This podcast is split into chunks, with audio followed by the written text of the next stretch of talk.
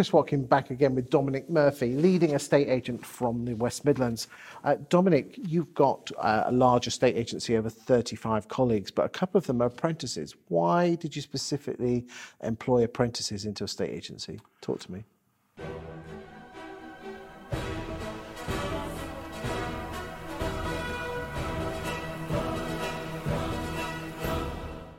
So, Chris, this is an, this is an interesting and exciting one for me, really. Um, I, I, as a as a rule of thumb, try to recruit as best as possible from outside of the industry. Mm-hmm.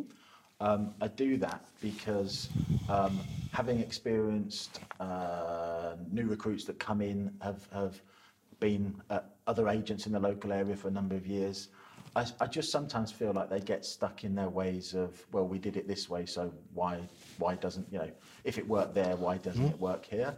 And I think that's always the first problem when bringing people from within the industry into the business is actually there is a reason why our volume has increased over the num- over the years, and there is a reason why that you see more of us today than you did yesterday. And actually, it is because we do these very little things very ever so slightly different but that does involve communication with the client, and that does involve you coming in with somewhat of a, uh, an understanding that you're you're not going to just act as you have done for the last five years or or, or more. So apprentices, um, it, I struggled in the past with taking an apprentice on only because I didn't realise or appreciate actually how time consuming it was from a business point of view to take on apprentices.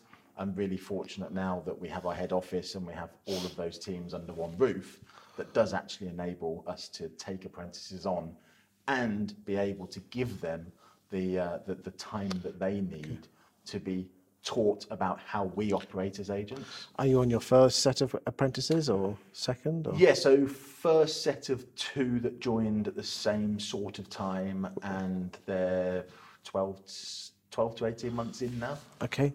So yeah, on that basis, six months left, um, and both have, have, have, have knitted in beautifully to the business. So do you think you'll employ them at the end of the two years? Absolutely, without, without shadow of a doubt, for sure. What would your advice be to anyone else who's thinking of taking apprentices on?